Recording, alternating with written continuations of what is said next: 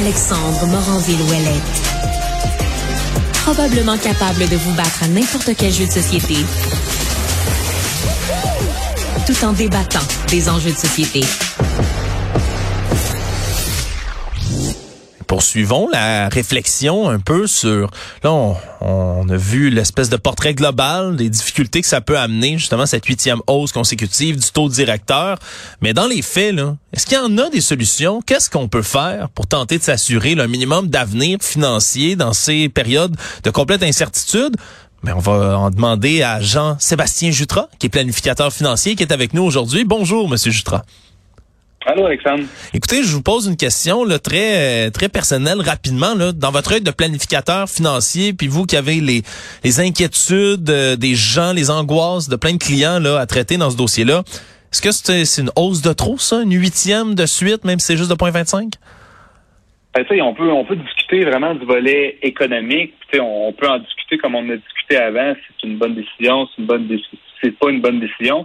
Mais clairement, la Banque du Canada a, elle a décidé de combattre l'inflation. Elle a décidé de le faire comme ça avec une hausse de 0,25. Je pense que les gens, de leur côté, c'est plus de, que l'addition soit bonne ou pas. Je pense qu'on n'a pas le choix de vivre avec cette décision-là. Et là, il faut, euh, il faut agir en conséquence, puis il faut euh, ajuster euh, notre niveau de vie en fonction de ça. Bon, ajustons-le, notre niveau de vie. Là. Commençons évidemment, là, quand on parle finance, la première chose auquel les gens pensent, c'est l'accès à la propriété, c'est d'acheter quelque chose. Là, ben plus les taux montent, plus les taux hypothécaires, évidemment, là, finissent par suivre dans, dans le sillage. Est-ce que c'est le moment d'acheter quelque chose ou on attend, là, c'est, en ce moment, c'est vraiment une mauvaise période pour ça? Ben, c'est clair qu'on le voit le ralentissement qui se passe. Je pense que les gens automatiquement ils, voient que c'est pas le c'est pas la bonne période. Là, vous pourriez parler à beaucoup de courtiers immobiliers à travers le Québec.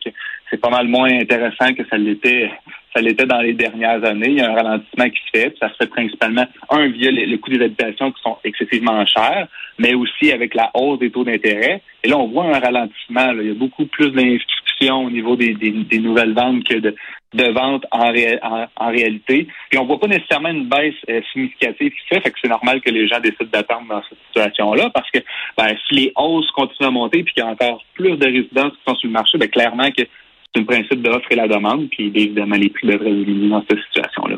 Oui, parce que d'un autre côté, quand même, il y a le, prix lui-même là, des propriétés a commencé à chuter un tout petit peu, là, même si les, les, les taux, eux, augmentent.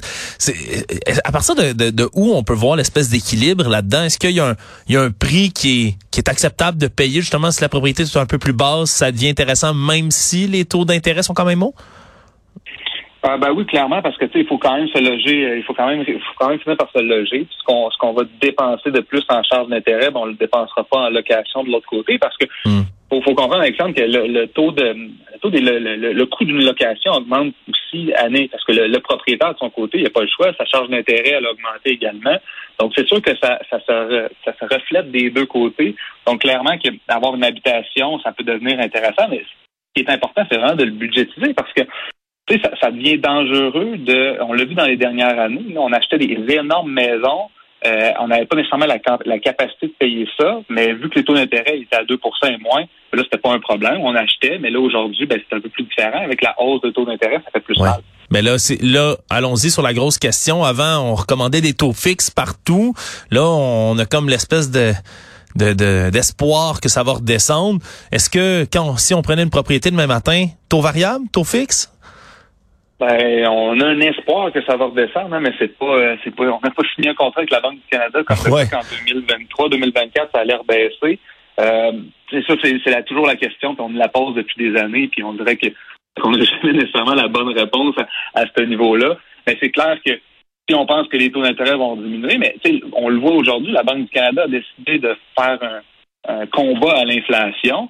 Fait que si dans les prochains résultats, puis tu sais, c'est pas c'est pas c'est pas direct là, quand il y a une hausse de taux, on voit pas nécessairement une baisse de l'inflation au prochain chiffre qu'on va avoir. On va l'avoir sur une période qui, est plus étirée, surtout avec des, des points 25. Mais je serais pas surpris qu'il y ait pas qu'il y ait encore des hausses de taux à venir en 2023, puis qu'il y ait quelque part en 2024 qu'on ait des, des baisses de taux d'intérêt. Donc dans cette situation-là, ben oui, peut-être qu'un taux variable peut être intéressant si on signe 5 ans. Peut-être dans 5 ans, il va y avoir une baisse là-dessus. Mais l'important, c'est toujours de comparer les deux. S'il y a un écart majeur entre les deux, ben là, c'est là qu'il faut se poser la, question. Puis les gens, ben, peut-être qu'ils peuvent payer leur hypothèque plus rapidement aussi, mais encore là, on le voit avec la hausse de taux des, des dettes à la consommation qui augmentent, que les gens n'ont pas de toute façon ces liquidités-là pour payer la maison plus rapidement. Ouais. Si on sort du domaine de la propriété, là, on parle de devoir couper dans le gras quand il y a des conditions économiques qui sont difficiles comme celle-ci. Euh, quand si on veut quand même apprécier la vie, là, mais y a-t-il un endroit là qu'on peut couper quand même dans nos dépenses auquel vous conseillez aux gens de, de réduire leurs dépenses sans que ça sans que ce soit une purge, sans que ce soit complètement là chiant dans la vie quotidienne des gens? C'est où qu'on va couper? Ah, c'est vraiment une bonne question parce que euh, on le voit, là, les, la hausse de taux, les, dépenses des cartes de crédit augmentent quand même. Ça veut dire que les gens, là, ils, ils descendent pas tant que ça leur niveau de vie actuellement. Il y a peut-être des gens qui le font puis vont le dire qu'ils ont descendu leur niveau de vie, puis c'est plate, mais il y a quand même beaucoup de gens qui consomment autant, sinon plus qu'avant, puis on le voit vraiment avec la hausse des dettes de carte de crédit. Le taux d'épargne a diminué beaucoup, mais le taux de, dépenses sur les cartes de crédit a augmenté beaucoup. Donc, je pense que les gens devraient euh, plutôt revoir la consommation générale, sans dire qu'on reste, on reste enfermé à la maison, on n'achète plus de linge, rien, mais c'est peut-être de, magasiner différemment, de consommer différemment.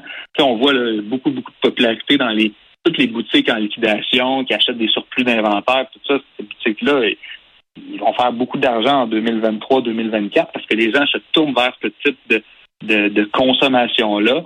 Donc, l'achat du seconde main, ça fonctionne aussi beaucoup. Fait on arrive quand même à faire des activités, peut-être pas les activités de, de niveau 1, mais peut-être de travailler avec des activités de niveau 2 ou niveau 3, mais sans nécessairement pas faire d'activité du tout. Ouais. Vous voyez là, Monsieur Jutra, j'ai 27 ans. Je sais qu'il y a beaucoup de gens dans mon entourage là, de, de ma génération, de mon âge, qui, qui aimeraient ça investir, qui sont capables de quand même bien gagner leur vie malgré le contexte économique, mais qui on dirait qu'il y a tellement plus rien de certain qui, qui hésitent, qui hésitent à être capable de faire des investissements. Est-ce qu'il y a moyen quand même de, de, de, s'assurer un bon avenir financier en ce moment? Est-ce qu'il y a des endroits qui sont plus sécuritaires peut-être que d'autres?